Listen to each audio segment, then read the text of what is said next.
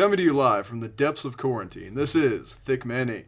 We are back here with your host, top 100 Madden player Tristan Kilgannon, and ESPN featured athlete Isaiah Ashley. Today we are bringing a trade in the NFL that would have been mind blowing prior to the NFL draft in 2018, along with uh, ESPN top 74 all time basketball players. Remember, you can now listen to us on all other podcast platforms. The link will be down in the description below for that. Be sure to follow us on Instagram and Twitter, uh, where we've also been posting more. So, starting off in 2018, reportedly, the Seahawks were considering trading Russell Wilson to the Browns for a number for their number one pick. And the Browns contend the trade was just discussed conceptually and acknowledged that the but acknowledged the discussion did indeed happen. And just the idea of trading Russell Wilson is ridiculous. We've never seen a player of his caliber be traded before in the NFL at this point in their career. He's in the prime. He's the only reason they're winning. And if the Seahawks traded Russell Wilson, they would have suffered a fate that the Boston Red Sox suffered when they traded Babe Ruth to the Yankees. He's made the Pro Bowl six out of the last eight years in the NFL, even made it as a rookie. He saved the franchise by being a middle round success story. They didn't have to give up a ton of capital in the first round. And now they're paying him a ton of money, but who cares? He's been so good for them. He won them a Super Bowl. And if the coach decides to have Marshawn Lynch pounded in on the one yard line, maybe they're even looking at a second Super Bowl, and maybe the Legion of Boom doesn't fall apart.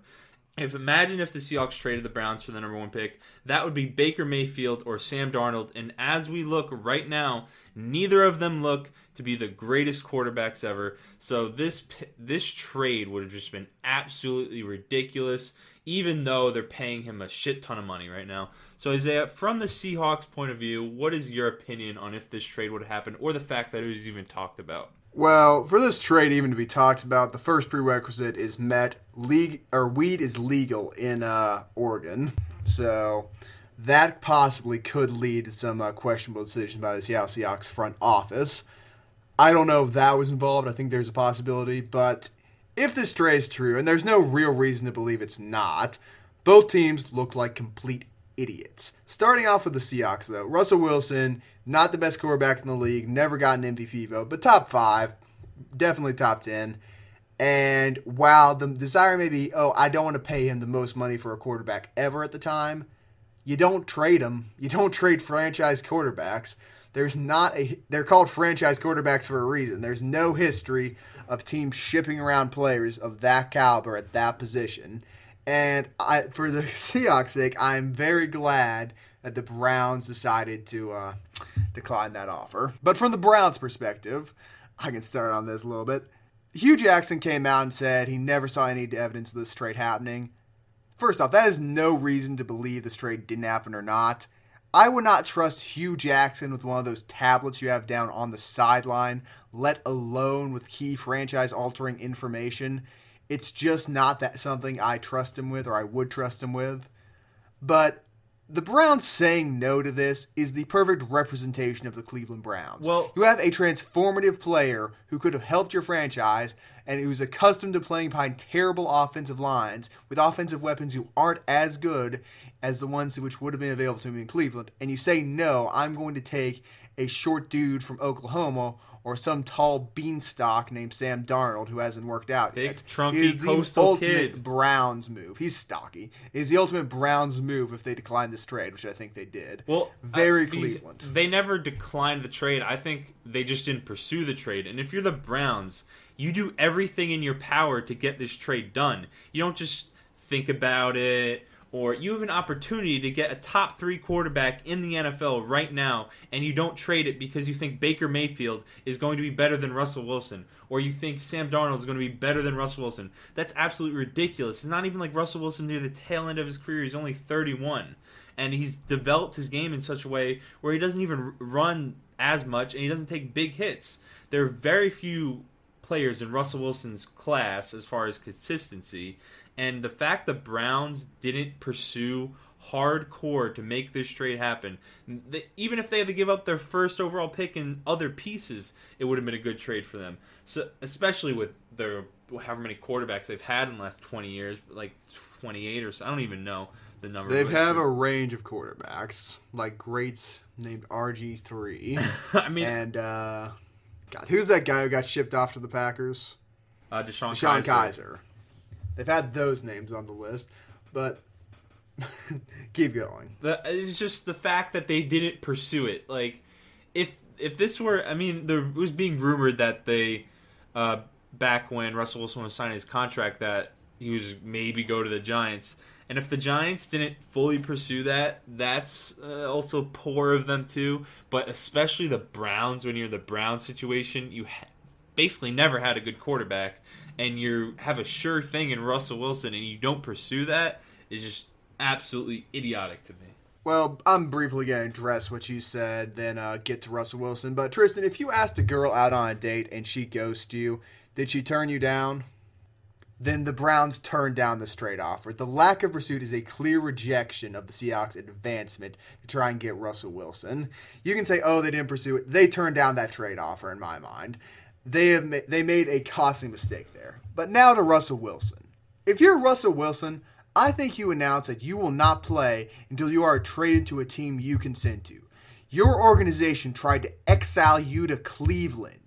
One of the few teams that somehow had a worse offensive line than the Seattle Seahawks at that moment in time, which they refused to build around Wilson, by the way, was the Cleveland Browns. They tried to ship him off there for a prospect. I'd be angry. I know his, tra- his contract has a trade clause.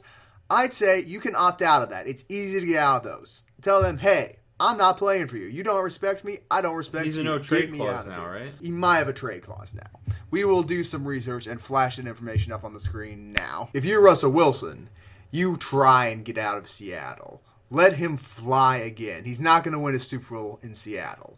That era is over. Let him be free on a good team. Maybe the Patriots.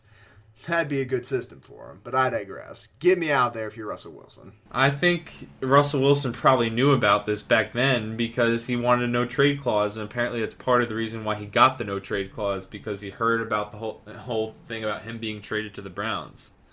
So I don't, you know, That feels incredibly speculative. Granted, this whole topic is incredibly speculative, so yeah. it is what it is. Moving, you want to move on to something even more yeah, speculative? we can move on, but first, let us know what you think in the comment section down below, fans. Would it have? Who has made the worst decision in rejecting that trade, the Browns or the Seahawks proposing it? they're both morons. Let us know. They're both morons. But now to a topic which I love this topic. I love talking about the NBA. They're not playing basketball. I don't care. I'm still going to talk about it. But over the last week, ESPN put together a list of the 74 greatest NBA players ever. And reading this list, it gives me hope. Because if garbage takes like this can be made by ESPN writers and experts, it means that idiots like Tristan and I have a chance of making it in the big time. I have so many gripes with this list that one video would not be enough to fill it out. But I have narrowed it down to three decisions which drive me nuts about this list, which make me question if these guys know basketball, which I know they don't. But first off, how is Pistol Pete Maravich at number 68? Pistol Pete is one of the most transformative players in NBA history, and you put him at 68. He was the father of the fancy dribbling moves and the finishing techniques at the rim and the crazy passes. That's all thanks to him. And on top of all that, before there was a three point line, he shot from three point distance. He was the first great three point shooter, and the three point line didn't even exist. He played with three point line for one season, and during roughly 20 minutes in a game against the Celtics, he made 10 threes in 15 attempts in 20 minutes. That is insane. If he had played with that his whole career, statistics would be even more nutty. He already averaged roughly, what, 24 and a half points a game. At one point, he averaged 30 points a season, taking those shots from outside without a three point line. If you think of him, you think of you think of guys like uh, Kyrie Irving, Damian Lillard, James Harden. Without Pistol Pete, those guys don't exist. The main gripe against him, oh, he didn't have any playoff success until later in his career when he was a role player. If you have to play Walt Frazier's Knicks and one of the great Celtics dynasties in the first round of the playoffs every year, when your second best player is Lou Hudson, who can only score, and Walt Bellamy, whose only skill at that point was being tall, you're not going to win too many series. It is a shame that they put him at 68. But it's even worse, they put guys like Pau Gasol and Ray Allen on this list, who have never won anything without being carried by all time great players, Or they put Vince Carter on this list, who's never won anything, period. Guys like this being above Pistol Pete is slander, as Pistol Pete belongs in everyone's top 50, or I don't respect the list. Do you want to hear about a writer for ESPN? There was they put out an article about uh, just different changes they would make to the top 74 and they these four writers wrote about who they think is ranked too high and Kevin Pelton said that Pete Maravich was ranked too high and that Marvin's his actual career was mostly filled with low calorie scoring that didn't translate into team success and he says he doesn't even think he belongs in the top 100 NBA players all time. Yeah, he's an idiot. T- he played on the New Orleans Jazz, not the Utah Jazz, the New Orleans Jazz. A team with so few other good players on, it, they packed the whole franchise up later and shifted off to Mormon country. Pistol Pete had no help and was still able to put up these numbers. He should have averaged 12 assists in throughout his whole career, but he didn't have anyone who could make a shot with him. That's the stuff of like that, the just lack of knowledge about the game of basketball. Not basketball many people greatness. were taking shots back then. it was all layups. It drives me crazy though. Like people saying Pistol Pete doesn't belong in the top 100, they don't know basketball.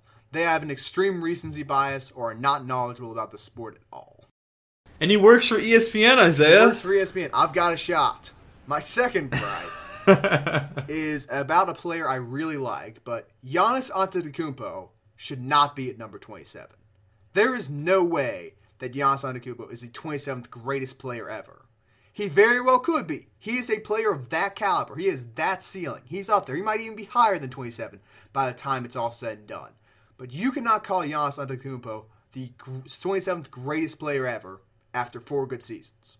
You just can't. You've elevated him into the above the likes of Patrick Ewing, Walt Frazier, and Allen Iverson based off one and a half great seasons. It's not fair to him, let alone talking about those guys. It's not fair to Giannis to be put above them. It is an undue amount of pressure to be placed on a guy who just got his Twitter hacked. He's going through it enough as is. He doesn't want to log on, finally get his account back, and see, oh, they put me at 27 all time. Why am I getting all this criticism? I didn't deserve this. I didn't write this list. But he is going to be ravaged by NBA fans for his placement on this list. It's terrible. It's bad for him. It's bad for who they put above him or below him, depending on how you want. So, to how much lower would he be on the list? I'm assuming he's still on your list, or would be Conceivably, somewhere in your I'm top sorry, 74. but he hasn't played long enough. I know he's had, I think, seven or eight years in the league.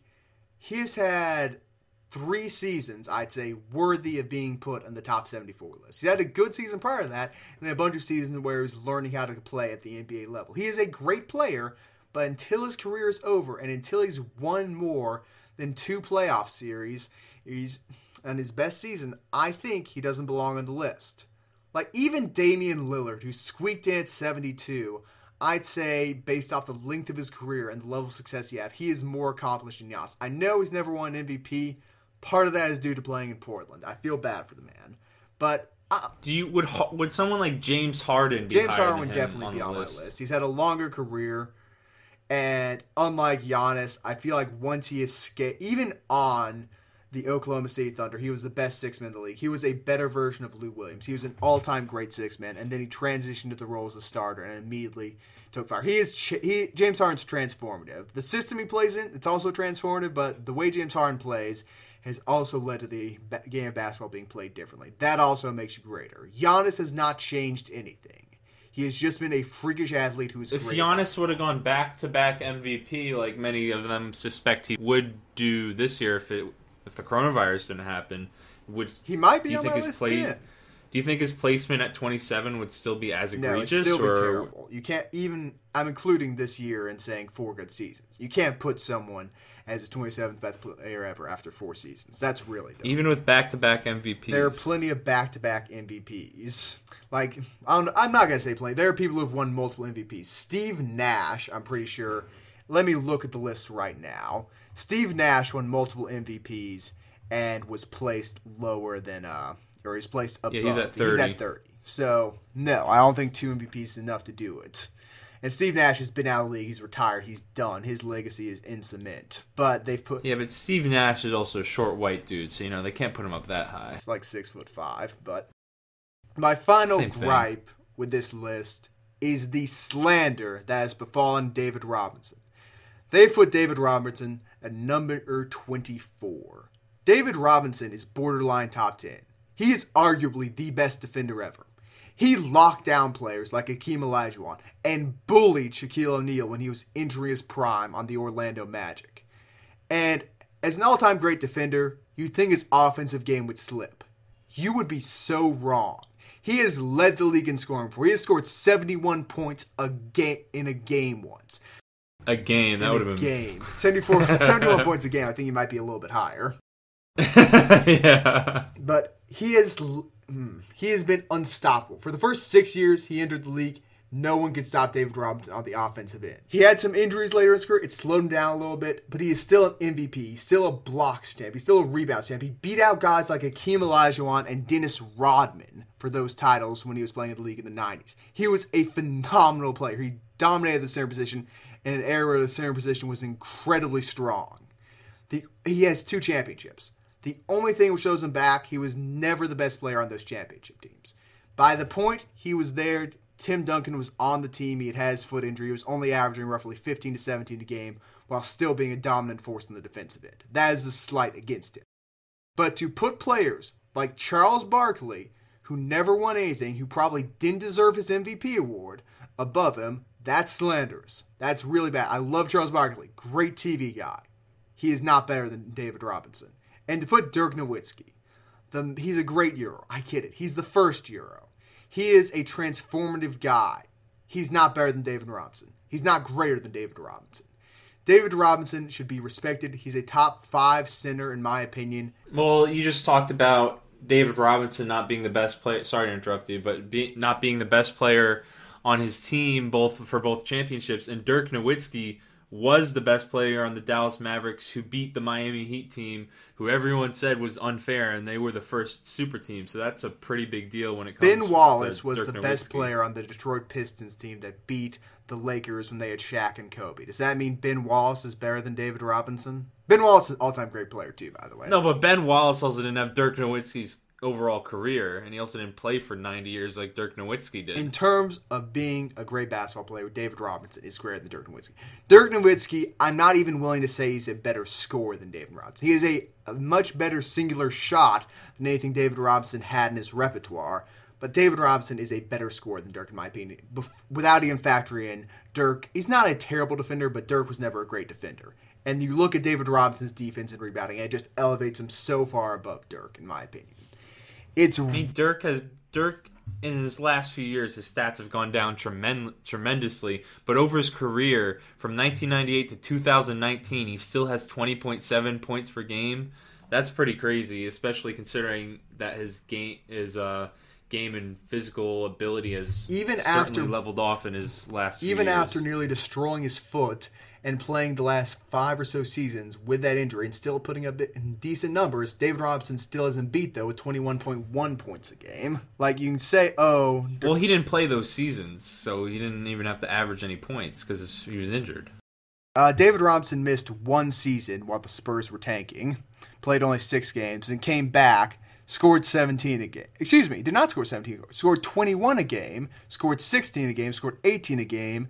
And then his decline really hit when Tim Duncan started becoming the man of that offense, going down to 14, 12, and 8.5. But no, Dirk Nowitzki is not a better scorer than David Robinson. He played for longer.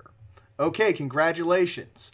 Are we going to say Assuming Kareem- you'd have him in front of Kevin Garnett. I'd have him in front of KG as well. KG, I love him in terms of defensively, but it's kind of the same thing as Dirk. Like he's He seems a bit David Robinson is a better version of Kevin Garnett, in my opinion. You can say what you want about him, say, oh, he didn't play long enough. In terms of greatness, David Robinson is one of the greatest.